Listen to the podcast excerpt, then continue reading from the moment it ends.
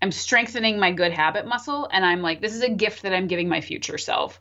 Like I don't get too hung up on like doing something perfectly because I know that if I don't do it today, I'm making it less likely that I'm going to do it tomorrow. Like every day I don't do the thing that I said I was going to do, I'm making it harder for my future self to do it.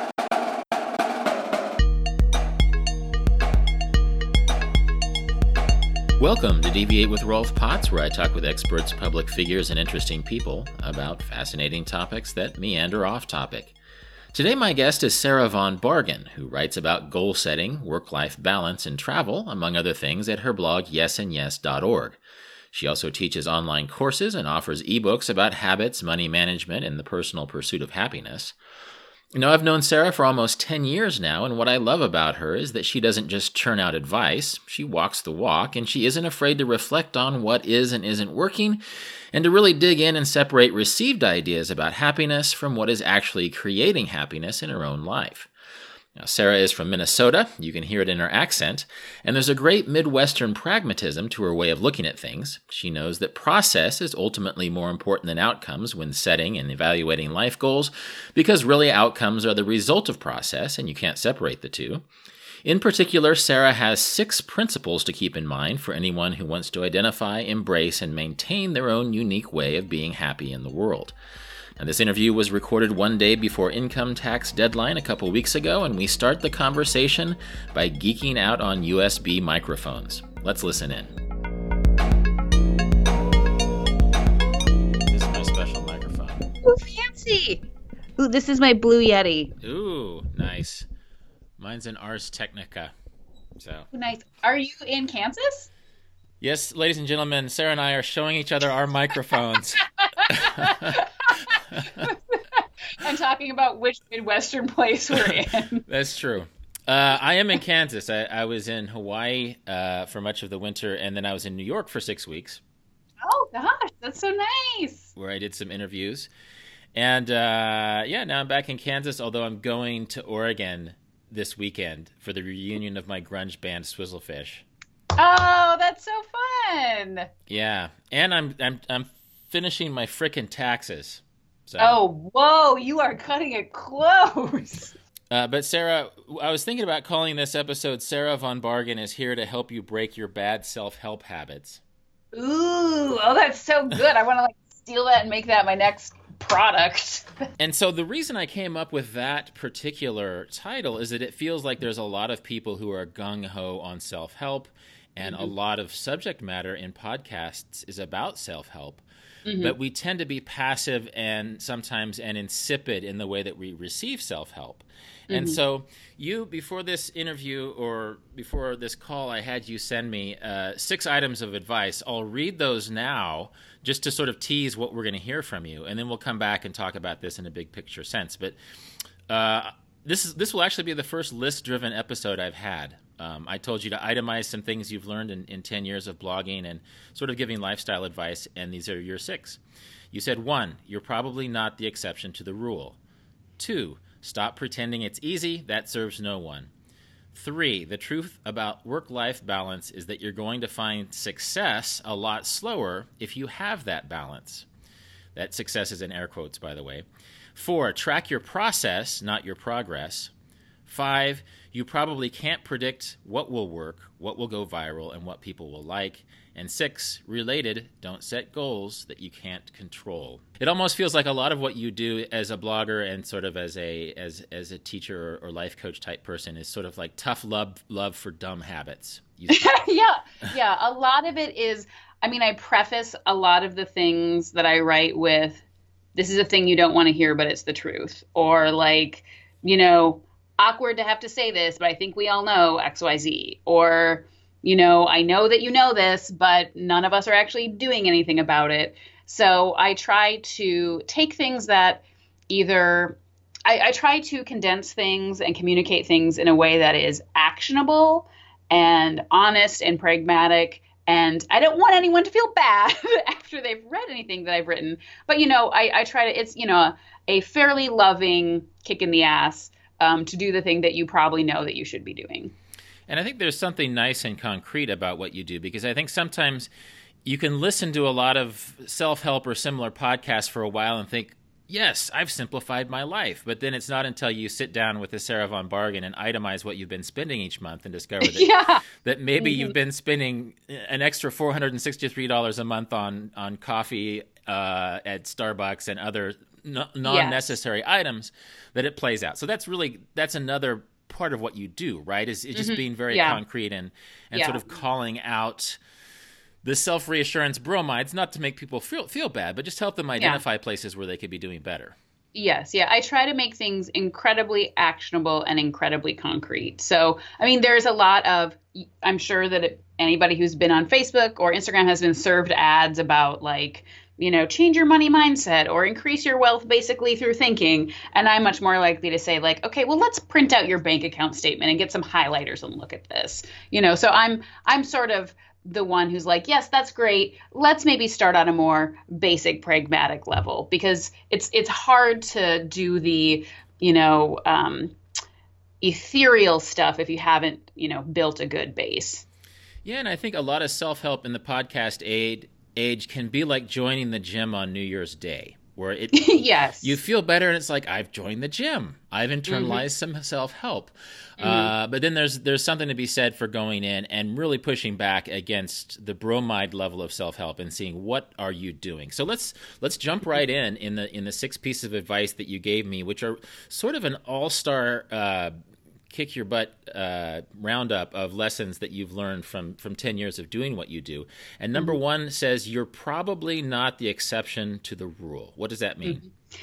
um, i think a lot of us um, have a tendency to believe and this applies to like every arena of our life um, it applies professionally personally financially creatively um, you know, will be like warned about an employer or will be warned about, you know, some incredibly good looking person or will be warned about like some pyramid marketing scheme.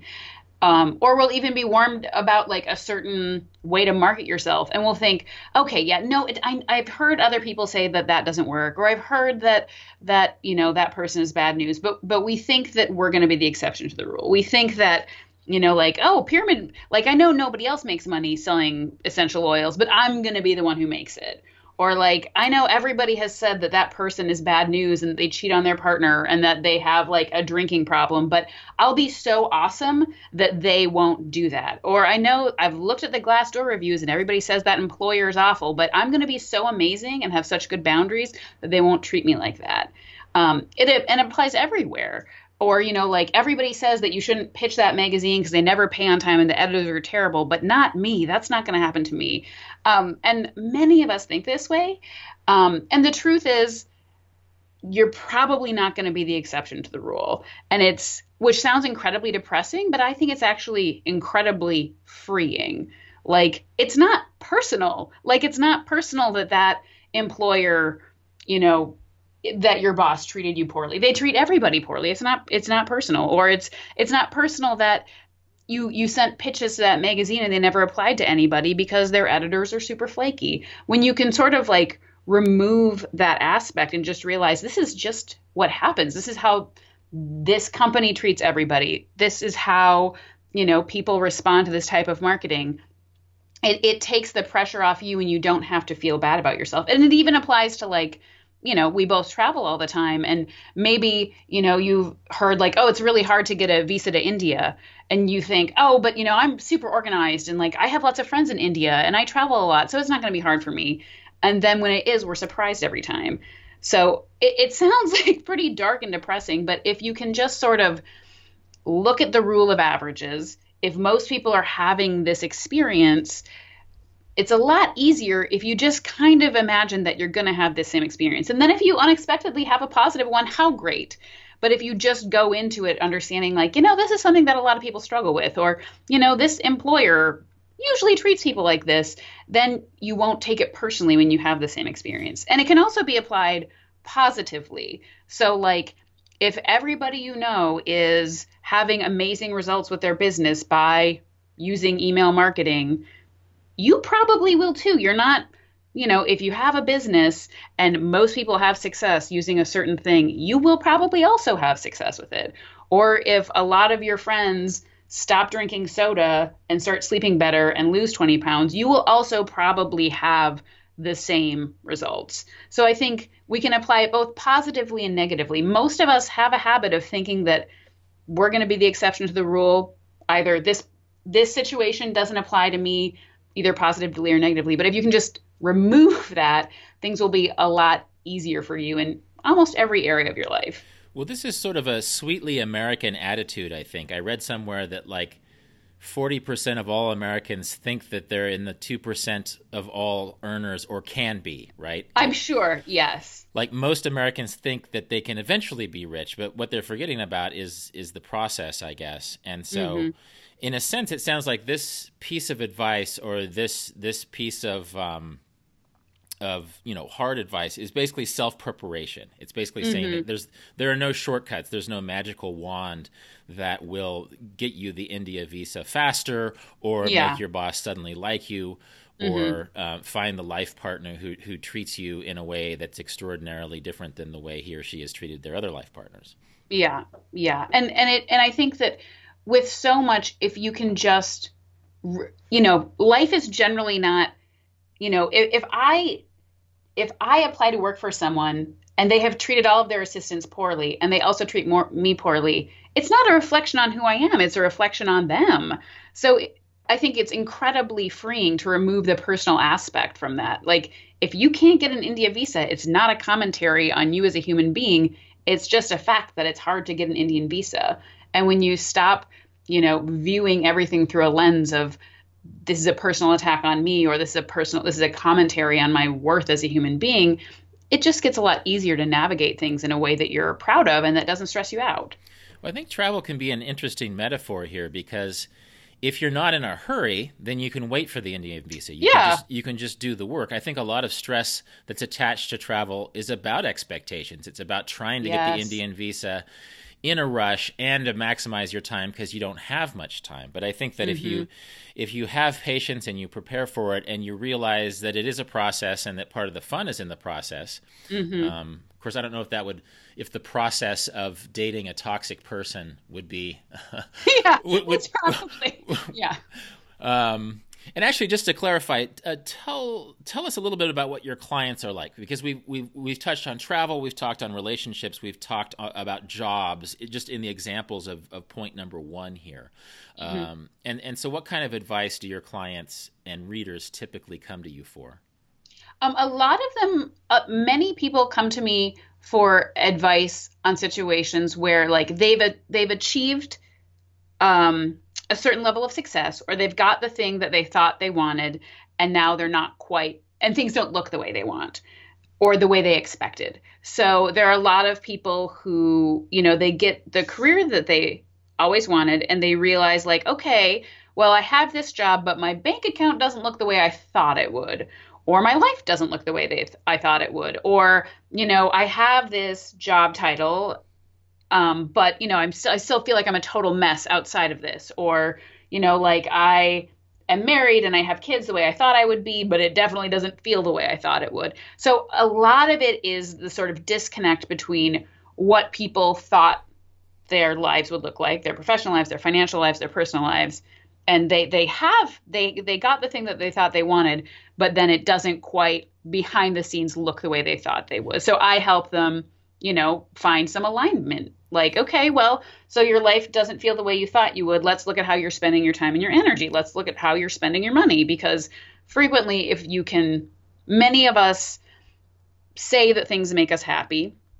And then when we look at our spending, our spending doesn't necessarily align with that. Or, you know, we thought that having this career would make us feel this way. But if we actually look at how we spend our time and energy, it's not there's a reason that we're not feeling the way we want to feel and maybe it doesn't have anything to do with the job title so in a sense you're sort of fine-tuning uh, people's uh, uh, way of looking at the world and way of being in the world in their um, professional and personal lives now are mm-hmm. your uh, are your clients mostly and readers mostly women or is that a yes okay. yeah i do i do have um, the occasional guy who who buys my who buys my books and my courses and i definitely have male readers Um, but I would say the vast majority of my clients are women, and they're usually, you know, probably 25 to 50, um, pretty professionally accomplished, or um, you know, you know, the sort of people who who are really intentional about how they want to spend their time and if their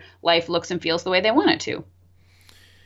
Cool. Yeah. Well, you know, what you mentioned in part one doesn't feel uh, exclusive to women, and so at, no. at, at, some points, even though most of your clients are women, we can talk about how this might differ, um, you know, uh, from men to women. But I feel mm-hmm. like a lot of this advice you're talking about is pretty universal. Yeah. Um, yeah.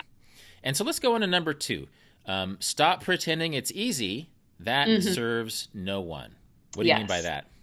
Um, I think very much something that very, very much something that women do and something that Midwesterners do is it, it we have been socialized to um, underplay or discount how much work we put into something. Somebody will compliment us on our career or even like how well our dog is trained or you know like the business that we run or the book that we wrote and many many of us say things like oh this whole thing or oh i just threw it together or oh my gosh well but look at oh look the the hem is frayed like many of us can't take a compliment we deflect the compliment or we completely deny um, the work that went into the thing that we created or made or did or have. And when we do that, it is incredibly unhelpful. I mean, I, I mean, it, this is something that I've had to work hard to overcome. So I say this as somebody who used to do this all the time.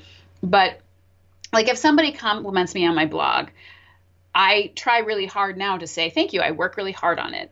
Because if you pretend that it was easy and that it wasn't a lot of work, you are doing a disservice to that person because now they they don't they think that the thing that you have is easy and that they could do it themselves and they probably could do it themselves but when they try and it's a lot of work they're going to feel bad about themselves because they don't have an honest understanding of what goes into it and also pretty much anything that any of us have that is good or healthy um, or abundant probably required a lot of work and we should we deserve to acknowledge that to ourselves and communicate that to other people. That's interesting that it's almost an obligation to other people to, to yeah, sort of truly be, to be candid about what exactly goes into this. It's it's funny that you draw a parallel between Midwesterners. I guess it's that Minnesota nice or something where you feel mm-hmm. there's some sort of cult, um, cultural compulsion not to be braggy, right? Yes. Um, oh gosh, yes. All right, on to number three. The truth about work life balance is that you're going to find quote, success, unquote, a lot slower if you have that balance. So, what does this mm-hmm. mean? Um, essentially, it means that you can move your professional life forward a lot faster if you're not particularly concerned about your physical health, your emotional health, um, or your relationships. Um, and I mean, I think there are times in all of our lives, usually, you know, when we're in our 20s, or maybe, you know, other times when we're like, you know, whatever, like I'm totally down with drinking five Red Bulls and working all night because I'm super excited about this project. Or, you know, like you move to a new city, you don't know a lot of people. Okay, it's a great time to hunker down and really like get things started on your book proposal or, you know, your startup.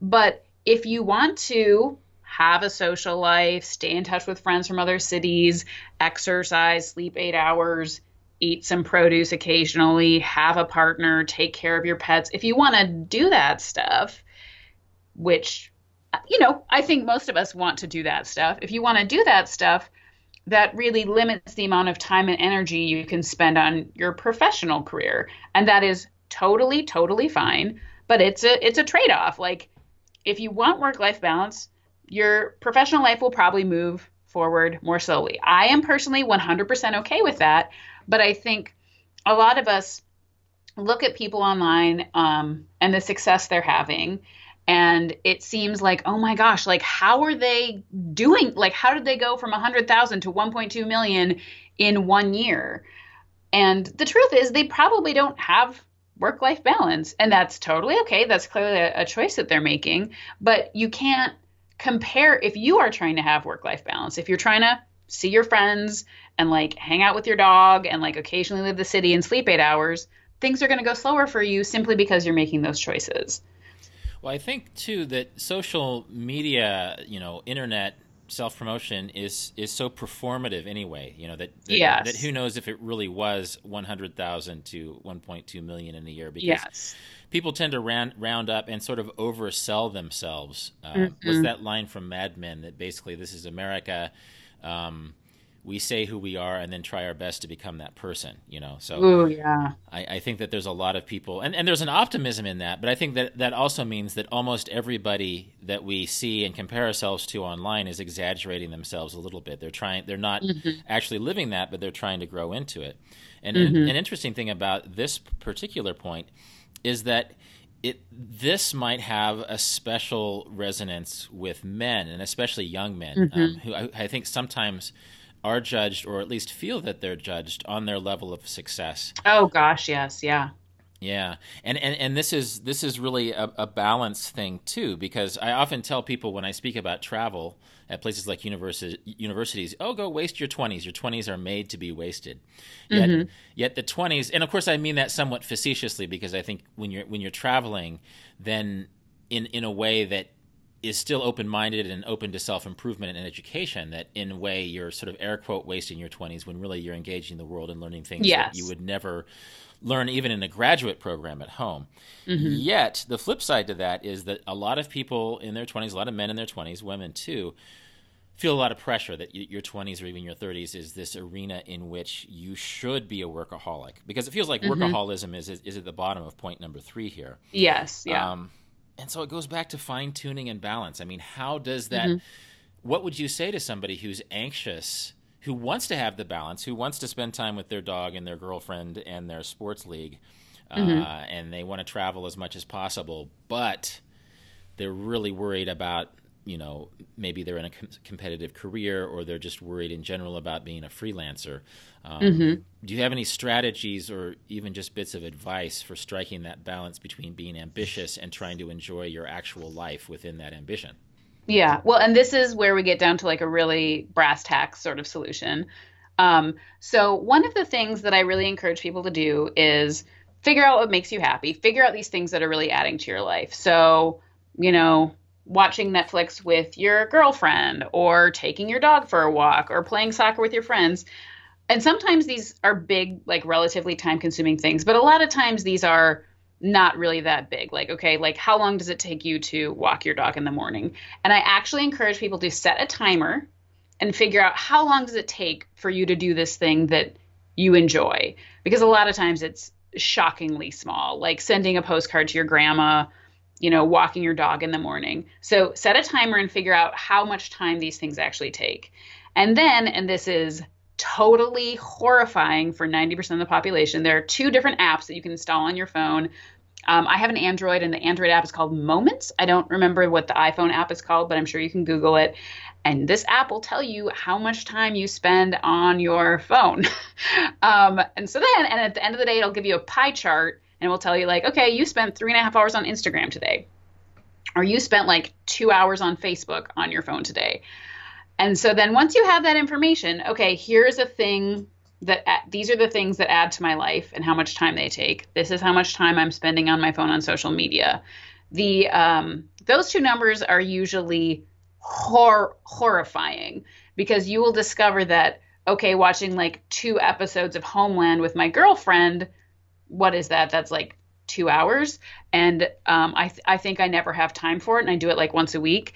And yet I'm somehow finding time to spend three and a half hours on Instagram. Um, so that is one of the one of the techniques that I teach people because it usually takes like better or happier actually usually takes much less time than we think and we usually have a lot more time um, in our days and in our schedules than we realize because sadly a lot of us are wasting it um, on stuff that doesn't ultimately add to our lives. Yeah, it really feels like there's this. It's a matter of efficiency, which we have all of these devices and apps and strategies for maximizing efficiency, but then we sort of piss it away Mm, in, yes, in the Instagram yeah. sense. So that's what uh, this this app that, that tells you that it feels like it can really re- reflect that back to you because I think sometimes. I mean, much has been written about the fact that these are like little neurological treats. We'll just Oh, sneak yeah. a peek at Instagram because it makes our brain happy and we can procrastinate for another 90 seconds. Well, those 90 Mm-hmm. Yeah. seconds add up. Oh Um, gosh, absolutely. And I'm sure your your listeners have seen these studies about when you're when you're in the zone and you're doing something and then you're distracted, it takes you something like 20 minutes to get back in the zone. So maybe you think that it's not a big deal that I'm checking Instagram, but you've actually just lost 20 minutes because even if you only look at Instagram for 2, it's going to take you 20 minutes to get your focus back onto the thing that you were working on before. Yeah, and you might think, oh, I'm just going to check Instagram for a second because I have things to do. Then pretty soon you're you're making a comment and you, you found a, a, great new uh, account to follow. And, it, and it, I think that gap between intention and actual action Oh my goodness, yeah. uh, Yes. it really is huge. And and the sad thing is that we don't even realize it, which I think is great with this this Moments app that can pay attention to that. Do you use other Mm-hmm. things? Do you use like um um uh, I used a, uh, an app on my laptop called Freedom a, a few years ago. Oh yes. Yeah, yeah, yeah. Okay. Yep. I, I use um so the things that I do is I swear by the Pomodoro method, which I'm sure everybody knows. You set a timer for 20 you do one task for 25 minutes and then you do a totally different task for 5 minutes. So I will do I'll like write for 25 minutes and then for 5 minutes I'll like get up and go put in a load of laundry. And then I work in um four 25 minute chunks. And the thing that it's great, the thing that's important is that the five minute chunk has to be something totally different. It's not like write for five, write for 25 minutes and then check email for five minutes. It needs to be like physically separate. So I use the Pomodoro method. Um, I use, I think it's called Chrome Blocker, a, a plugin that blocks me from stuff on my computer.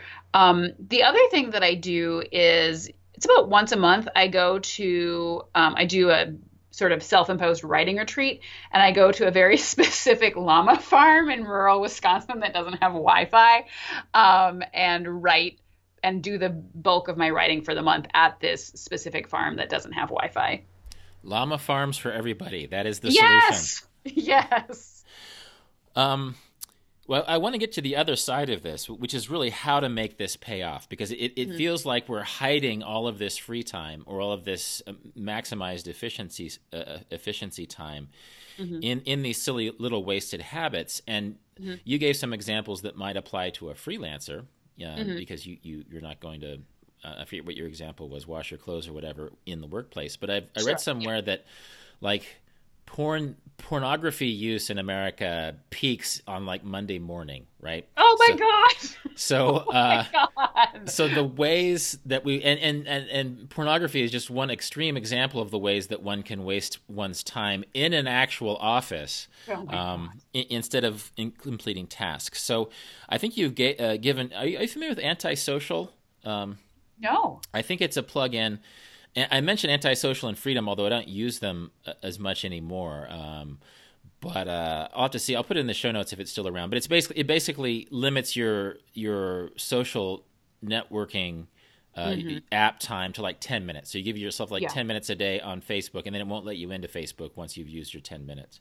yeah Um, but one, once we have rediscovered this stuff, I, I think the, the, the risk here is that okay, so you you're able to give yourself 90 minutes of Instagram efficiency a day, but then mm-hmm. sometimes you pour that into other inefficiencies, right? yes And yeah. so, so what are some strategies on not just finding extra time within not wasting it, but putting it into an actual activity that can help maintain the work life balance, which is what point number three is all about. Mm-hmm. Well, I would say the first thing that is it's it's really important that people get incredibly clear and honest with themselves about what work life balance looks like, the things that make them happy, the things that fill them up. Because um, I think, especially like as we get older, um, we sort of like are you know it's very easy to forget about all the stuff that used to make us happy. Like are are we still doing the things that brought us joy in college? No we're probably down to like two hobbies. So i really really encourage people to set aside some time and really think about what makes them happy and also i really encourage people to sort of I call it diversifying your happiness because many of us we get all of our happiness from some variation on the same thing. Like I know some people who get all of their happiness from like working out or playing sports or being active. But what happens like if you break your leg? Or they get all of their happiness from their career and their professional connections and like you know, getting a big scoop for the magazine that they work for, or they get all of their happiness from their relationship and their children and their partner. So I really encourage people to think about what makes you happy, like what delights you intellectually, like what ideas, what concepts, what makes you happy in your body, like what smells, what types of exercise, um, what makes you happy interpersonally. Like for me, I love connecting with people who are really different than me. Um, and for some people it's having you know friendships that go back to when you're like five years old or for some people it's you know having really good friends at work. So i, I really think a lot of it starts with getting clear and honest about what makes you happy and making for sure that that's like a pretty long list because it's hard to fill so let's say you free up 90 minutes because you're not obsessively checking instagram you want to have stuff to plug into that that really fills you up. Because if you don't have stuff to fill it up, it's really easy to just spend that 90 minutes on Facebook instead. Or porn in the workplace, apparently. So yes, that's insane.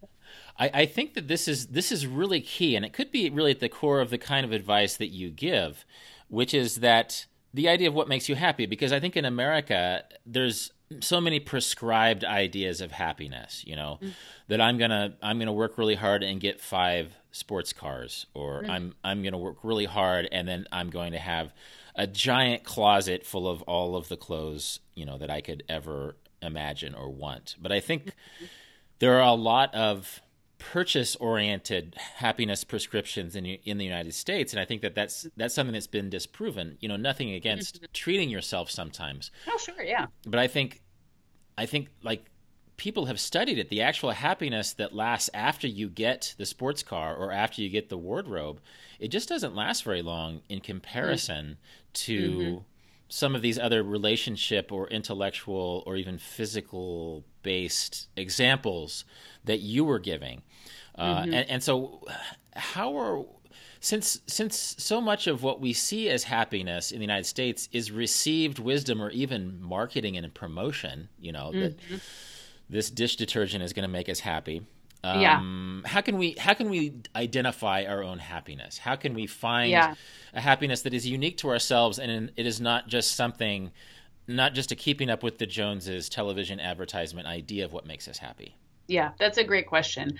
Um, one of the things that I really encourage people to start with is to remember what made you happy in like third grade. Because, like, what made you happy back before you were worried about, like, am I good enough to go pro? Or is this monetizable? Or, like, can I make this into my YouTube channel? Because I think for a lot of us, like, maybe you loved playing baseball and then you got to ninth grade and you weren't good enough to make the varsity team, so you quit.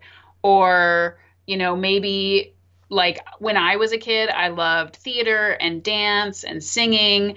And then I graduated from high school and I'd been in all these plays and stuff, but I was like, well, I'm not going to be a theater major. What can I do with that? So I just stopped, even though I truly still love those things.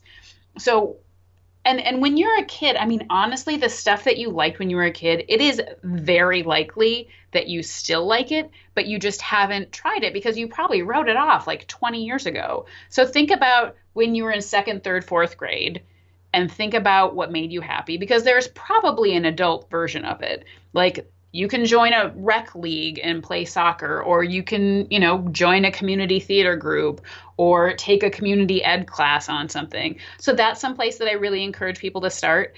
And in terms of figuring out like sort of where you're getting your messaging about happiness i think a really good thing to think about is think about the things that you think make you happy and then think about the people who surround you your coworkers your friends your neighbors your family.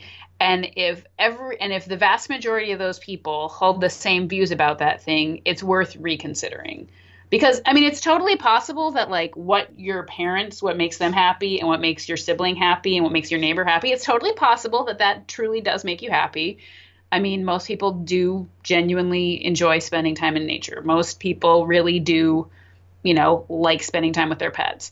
But if most people in your life are telling you like, yeah, owning an Audi makes me happy, and and you think that too, it, it's worth unpacking that a little bit. If you see these, if you see the same message reflected everywhere and everyone in your life, take a minute to think about that because it's pretty likely that you've absorbed that message by osmosis from your surroundings. So take some time to really unpack that and think about if it actually makes you happy. After you think about it, you might you might find that yeah, it really does.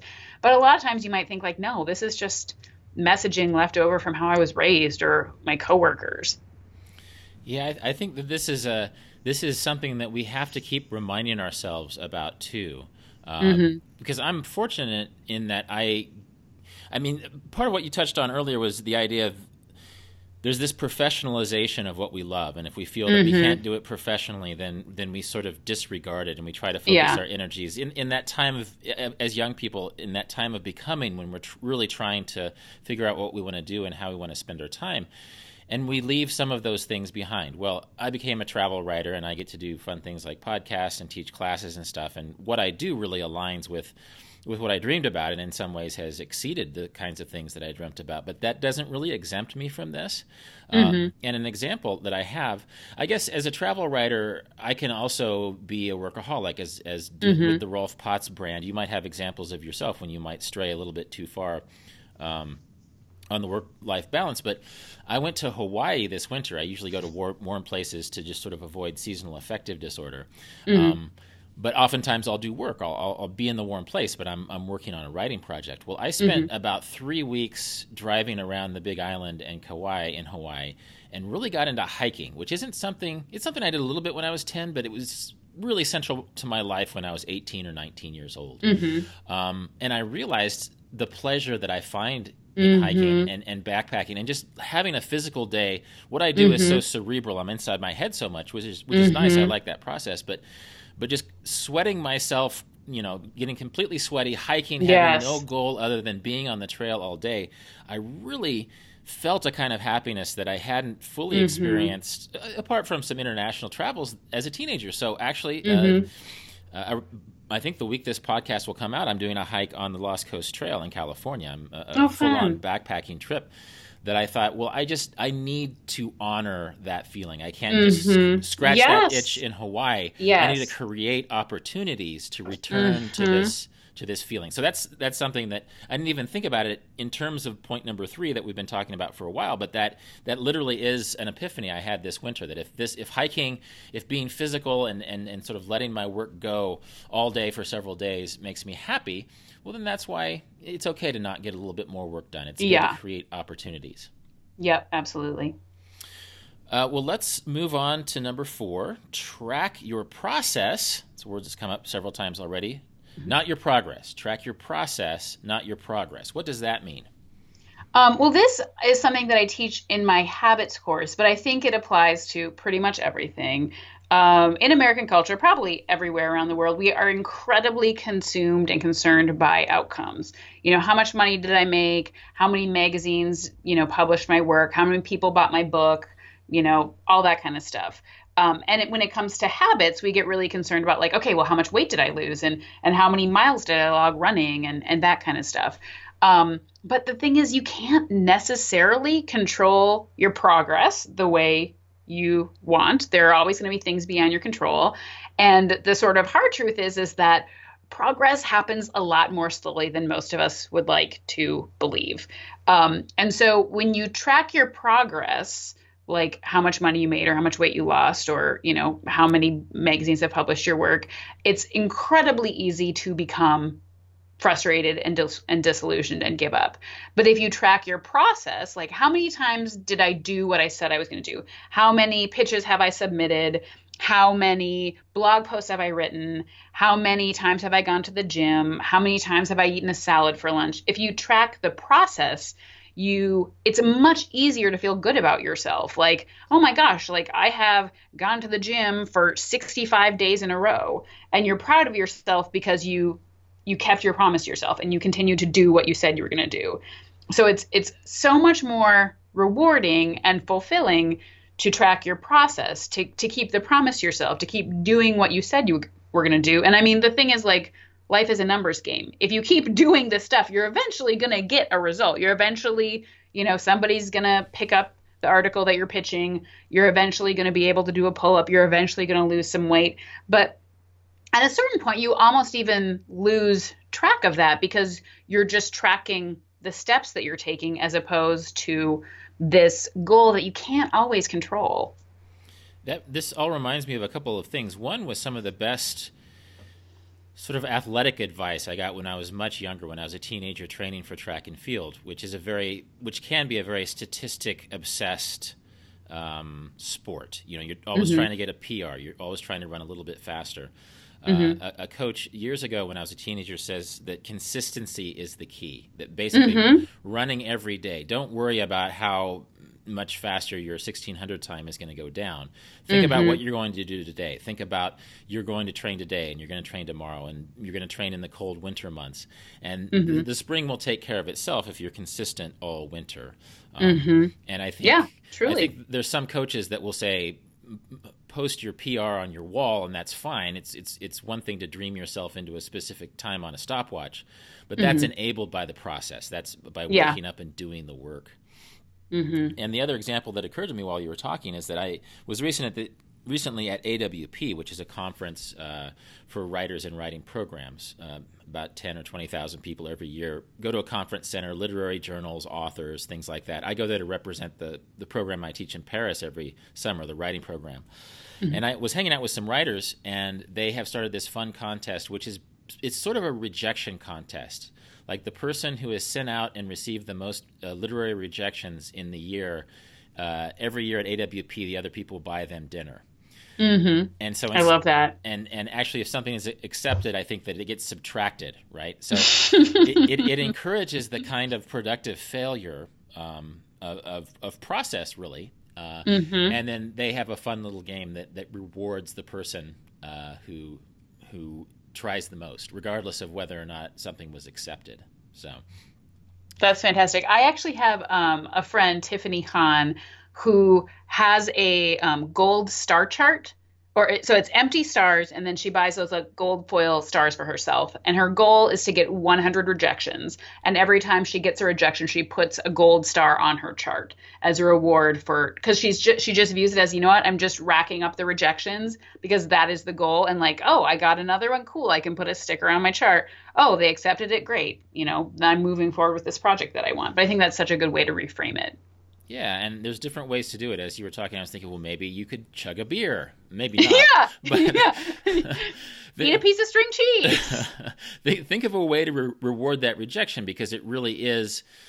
Uh, and this ties into everything that we've been talking about. That that we, we think about the the result, the easy, the oh it was nothing sort of mm-hmm. part of work, the the end mm-hmm. result, the the the the prize at the finish line. But it's easy to overlook the work and the failure and the pain and the struggle. So, be it gold yeah. stars or, or shotgun beers, mm-hmm. having some sort of tangible way of celebrating that mm-hmm. process, which is often tied in with failure and rejection. Mm-hmm. Um, and I, I think few successes are not tied into failure and rejection. Oh, yeah. Um, so that's great. So, uh, any other strategies for sort of making this process tangible uh, while you're waiting for process to, to turn out or for progress uh, to pan out? Oh, well, one of the things that I have found helpful is I sort of view this stuff as like I'm I'm strengthening I'm strengthening my good habit muscle and I'm like this is a gift that I'm giving my future self. Like I don't get too hung up on like doing something perfectly because I know that if I don't do it today, I'm making it less likely that I'm going to do it tomorrow. Like every day I don't do the thing that I said I was going to do, I'm making it harder for my future self to do it. Or every time that I engage in this bad habit, like every time I sleep in my makeup, I'm making it more likely that I'm going to do the same thing again tomorrow. And so just sort of realizing that and realizing like, okay, it's not like I have to be perfect at this. It's not like I have to like put in the world's most perfect like hour and a half workout. Like I just have to go to the gym and like get on the stair climber for 20 minutes because if I don't do it today, I'm probably not going to do it tomorrow either. Or like it's not like I need to send the world's most perfect pitch to like the New Yorker. I just have to put in like 45 minutes of working on this because if I don't do it, I'm making it harder. I'm sort of losing myself. I'm losing my place in line and I'm making it harder to do it tomorrow. So when I sort of take the pressure off myself of being perfect and just like, you know, just do it so it's easier tomorrow. Do it so you don't forget about it or lose your place in line. That that takes a lot of the pressure off to like be perfect about it. Just do a small version of it, do the best you can today so that you'll keep doing it again tomorrow. Yeah, that made me think of Alison Levine, a, a, a, mountaineer that I interviewed early in this podcast season, and she led the first all women's expedition up Everest, and they had to stop like 200 feet from the mountain. And people kept saying, "Well, why didn't you just run up to the top? You know, you were almost there." uh, and eventually, she did come back. But I, I think her point was that that's not how it works you know if, yeah. if that is how it works then that then everybody would do that it's climbing mountains is about each painful step and keeping your head mm-hmm. down especially at that altitude and that feels oh like a gosh, metaphor yes. That can apply to, to, to what you're talking about here is that is that of course there's the goal uh, mm-hmm. at, at, the end but man unless you're focusing on one each footstep in an oxygen deprived mm-hmm. environment then mm-hmm. it, it, may as well not happen and you know they, they yeah. did go back and eventually summit Everest but they there was no option. There was no cheating. You know, there there was mm-hmm. no way to yeah. to sprint to the top of El, uh, of Everest when they're 200 feet away because that's not how yeah. it works. And so that feels like a, a relevant um, metaphor there. Mm-hmm. Number five is you probably can't predict what will work, what will go viral, what people will like. What is this? Yeah. this is the demoralizing truth of working online. Um, is I have written things that like I published and I was like, "Oh, just you wait. This is this is my first million. And then it gets four comments. Um, and the two posts that I have written that have gone the most viral that I wrote myself um, were listicles that I wrote in like 45 minutes. Um, and some of the most popular content that I've ever published um, has been interviews with other people on topics that have nothing to do with any services I sell or any products that I sell. Like to this to date, I, I published an interview with a woman who has herpes. It's called True Story. I have herpes. So it, the SEO on it is is very high. It's very easy to Google. If you Googled I have herpes, I'm sure that interview would show up on the first page. So like, it's incredibly popular. There's no way for me to monetize it. It has nothing to do with anything I sell, but there it is. So I think that especially if you're working online, it can be incredibly demoralizing when you start out because you'll write something that you think is amazing, that's really going to resonate with people, that's going to change people's lives. And then you'll hear crickets, and then you might just throw something together, and for whatever reason, it goes viral. Um, and so, I mean, I've honestly, I take my own advice. I just trust the process. I keep showing up, I keep writing stuff, I keep doing my best. I keep putting it out there. And you know, you throw enough stuff at the wall, something eventually sticks. But you can't take it personally and you can't predict nearly as much as you'd think what is going to work. So you just have to keep working and doing your best and trust that eventually it's going to work out. And this feels like it's something that can apply to, you know, finance or classroom mm-hmm. teaching or, or, or architecture. Mm-hmm. Uh, mm-hmm and it goes back into into the process that you can't really get the the cart ahead of the horse in a sense. You have to just try things and see what works and, and what won't. Mm-hmm. Yeah, yeah, and, and not take it personally because and, and the and another thing is like sometimes you will write something or teach something or create something and you're honestly ahead of the curve and nobody is like ready to hear it and then you'll re-promote it two years later and all of a sudden it goes viral because now people are ready to hear it.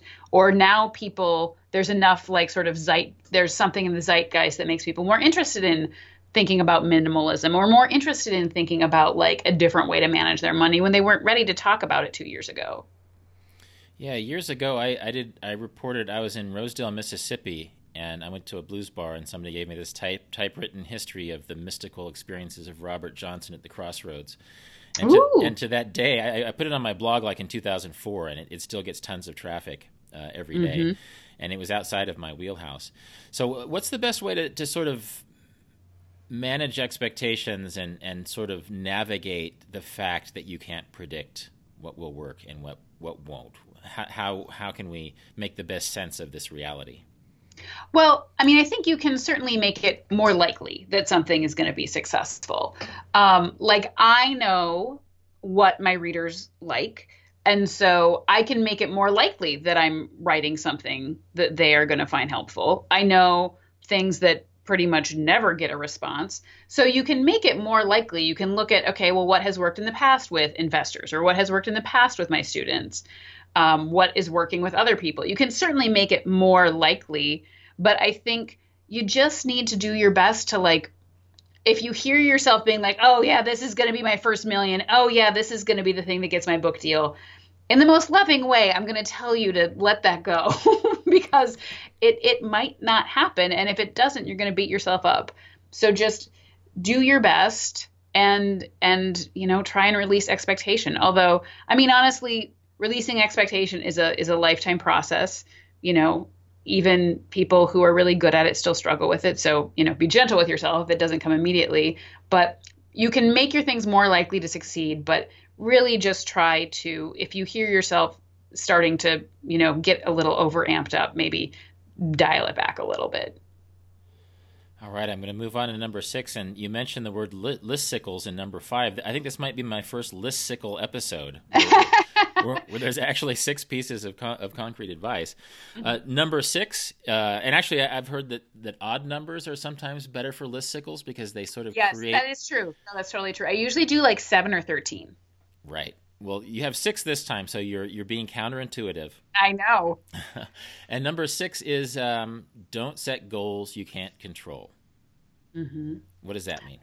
Um, I think a lot of us have a tendency to set goals like this year I'm going to buy a house. This year I'm going to get married. This year we're going to get pregnant. This year I'm going to, you know, get a promotion and get the corner office. And the thing is, like, I mean, I don't know about you, but I am not personally responsible for the housing market. And like, you know, you also can't control your partner's interest in getting married or when they're going to propose. You can't really control your fertility. You can't really control like the stability of your industry or if your company is going to have the budget to give promotions. Um, and but it's so common to set goals like this when like 70% of that is out of your control. Again you can only make it more likely that that stuff is going to happen. You can you know really amp it up at work and like put together sort of a presentation about why you should get that promotion or you can you know have a very frank conversation with your partner about wanting to get married or you can you know meet with a specialist about fertility. But you you can only make it more likely. You can't you can't necessarily force that stuff. So that's why I really encourage people to focus on creating daily habits that are going to get them closer to what they want rather than obsessing over a goal that honestly they don't really have that much control over because it's you can't control anything. You can only control your own actions and how you react to things. Yeah, so it, it sounds like process and attitude really are, are central yeah. to all of these. Yeah, that's really all you can control. All you can control is your attitude and the things that you do on a day-to-day basis. You can't control the housing market, you can't control your boss's attitude, you can't really control your company's budget or to a certain extent even your own health. Like there's a limited amount that you can do with that stuff. So if you create daily habits or create a process that gets you closer to that, that's really the best that you can do. Okay, so to recap uh, this six point listicle one, you're probably not the exception to the rule. Two, stop pretending it's easy. That serves no one. Three, the truth about work life balance is that you're going to find success a lot slower if you have that balance. Four, track your process, not your progress. Five, you probably can't predict what will work, what will go viral, and what people will like. And six, don't set goals you can't control. Um, actually, you mentioned this uh, herpes person, right? That is that's a, yeah. that's a part of your true story series. yes, yeah, I have been doing um, my true story interview series for almost five years now. Every Monday, it's amazing. It's some of the most popular content I put out. It's some of the work that I'm most proud of. It's I've interviewed tons, like the absolute gamut, like somebody who married for money, somebody who went back to college when they were 60, somebody who has herpes, somebody who like uh, just today, I interviewed a woman who tried to um, solve her uncle's murder by herself. Um, just and also things like true story. I work in an urban school district. True story. I'm a long haul trucker. Um, so yeah, it's incredibly popular. It's some of the most popular content. And weirdly, um, true story. I'm a stripper. True Story, I have herpes, and True Story, I have a toxic relationship with my mom. Those three interviews, which are all quite old, are in they're they're always in my top 15 blog posts when I look um, at my Google Analytics. Well, it's such a it's such a elegant idea. I mean, it's just it's it's very simple, but mm-hmm. uh, I think it's really appealing too. You know, I've, I've I've always liked that idea, and it feels like that could be your podcast, right? Is that oh you... yeah, I've I've actually thought about because I teach about um, money and happiness, and I've actually thought about creating a podcast that was a combination of the true stories and money and doing like true story money interviews. Like true story, I have a I have a um, trust fund. True story, I went bankrupt. True story, I'm a self-made millionaire because you know everybody needs money and nobody talks about it. Yeah, and it's almost like those are case studies that you can sort mm-hmm. of get into the concrete details of somebody else's experience, and then and just sort of consider yourself uh, and your own life in the context of what has happened to other people. Did you recently go on a road trip to sort of like overlooked medium-sized yes. cities? Yes, yes, I actually um so I am from um a town of 2000 people. I'm from this tiny resort town. And so In Minnesota. Yes, in Minnesota. And so like small towns are and like sort of like the like the health of small towns is always something that's been really important to me and really interesting to me.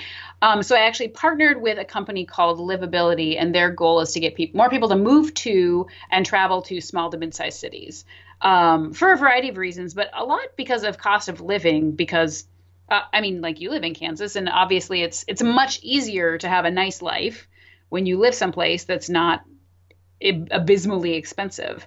Um, and so Livability came out with their top 100 small to mid-sized cities, and I picked 10 of those cities, and then they sponsored me to go to them, and then you know sort of like explore them and see what they were about. And it was fantastic because of these 10 cities, I'd only been to one before. Several of these cities I'd never even heard of.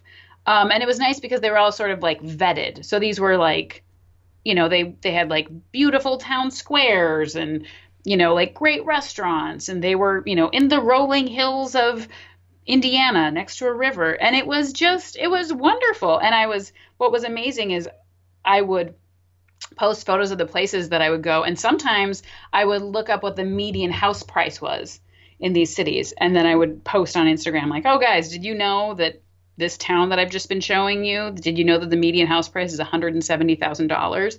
And my DMs, my Instagram DMs were just filled with people saying things like, "Oh my gosh, you know, we've been wanting to leave Denver because it's too expensive," and like, I'm gonna, I'm sending this information to my to my husband, or like, it's just, I think when you live someplace expensive or in a big city, it's so easy to sort of think like, "Oh, this is just the way it is," and forget that there are other options. But there are so many lovely places where life is more affordable. There are plenty of jobs, and you can have a great life and a great job and sort of like a nice work life balance to go back to that at a much lower cost. You can take a job that you really like without having to worry about, you know, your like $10,000 mortgage. I, I love, so it was it was really fun. Uh, well, I love the concept, and of course, I've I've subscribed to it because I live in, in rural Kansas. Mm-hmm. Um, but it, it's almost like we were talking before about these prescribed lifestyles that are supposed to be equated with happiness or success, you, you, know, your wardrobe or your sports car. I think that there's also prescribed places, and it's almost oh, yeah. a subtler thing because, of course, I was just in New York recently, and, and I love New York, and my friends mm-hmm. who are there love it, but they're they're stressed out money wise that they really oh have gosh, to hustle yes. to be there. But I've also met people who, like, their geography is there's sort of a sports car slash wardrobiness to where they think they should live. Should it be Austin? Should yes. it be Portland? Um, should mm-hmm. it be even Minneapolis? I mean, I think that there mm-hmm. are certainly certain fashionable places for upwardly mobile Americans. Um, mm-hmm. When in fact, uh, there's some counterintuitive places. Again, I know oh several gosh, of them in, yes. in, in Kansas alone that this feels like it could be an entire episode. I, I love oh the idea goodness. of yeah. the, the, livability of medium-sized ci- cities. But before this yeah. turns into a separate episode, did you have a favorite place of the ten places? Oh my gosh, visited? yes, yes, yes. Um, Bloomington, Indiana is spectacular. Like my um, my husband is a is a climatologist. He works um, he does a lot of work in academia and I told I was like, you know, if you want to do an academic exchange, if you want to find some sort of situation where we move to Bloomington for like 2 to 4 years, and he was like, yeah, it's it is just beautiful. It's in these. It's in the rolling hills of Indiana. Um, there is a university there. I think it's the University of Indiana. Um, it is, it's yeah. a state. Yeah, Go and Hoosiers. it's. Oh my gosh, that school looks like Hogwarts. It's ludicrously beautiful. It's a it's a great school. The city has an actual town square, which I didn't even like know was still a thing where they have like the beautiful old courthouse and it's ringed by thriving independent businesses. Like I did, I literally didn't know that that existed in America anymore. It's incredibly liberal. Like I ate at a fantastic vegetarian restaurant. I had to wait in line for like 30 minutes to get a seat at this fantastic vegetarian restaurant. Like it's just great and it's 30 minutes from I think Columbus, Indiana, which is also really lovely. That's great. You know, I, I, think there's an extent to which some American college towns are sort of embassies for each other, and there's yes, yeah. the Eugenes and, and the, the Lawrences and the and mm-hmm. the Burlingtons around America. I had not heard about Bloomington. I'm not surprised, but you heard it here first, ladies and gentlemen. Bloomington, Indiana, the, the cool new place to live. And again, I I, I really do. I, I want to find a way to have an, my own episode about awesome medium sized places to live in America. But for now, uh, what can you leave us with? Uh, we Oh gosh. Well, I would say um, the thing that I would encourage everybody to do is um, to take pressure off yourself to make your life look a certain way. Um, to know that you can find happiness um, outside of you know six figures, um, and also to put some time into thinking really honestly and clearly about what makes you happy and what you want and what are like small daily repeatable things that you can do to get closer to what you want.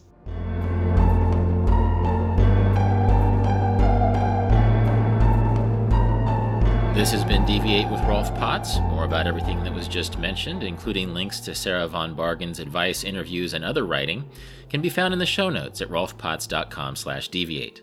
And as always, you can contact me with insights or questions at deviate at rolfpotts.com. This episode was produced by Justin Glow. Cedar Van Tassel does the music. Jan Futterman does the show notes. Thanks for listening, and I hope you tune in for future episodes of Deviate with Rolf Potts.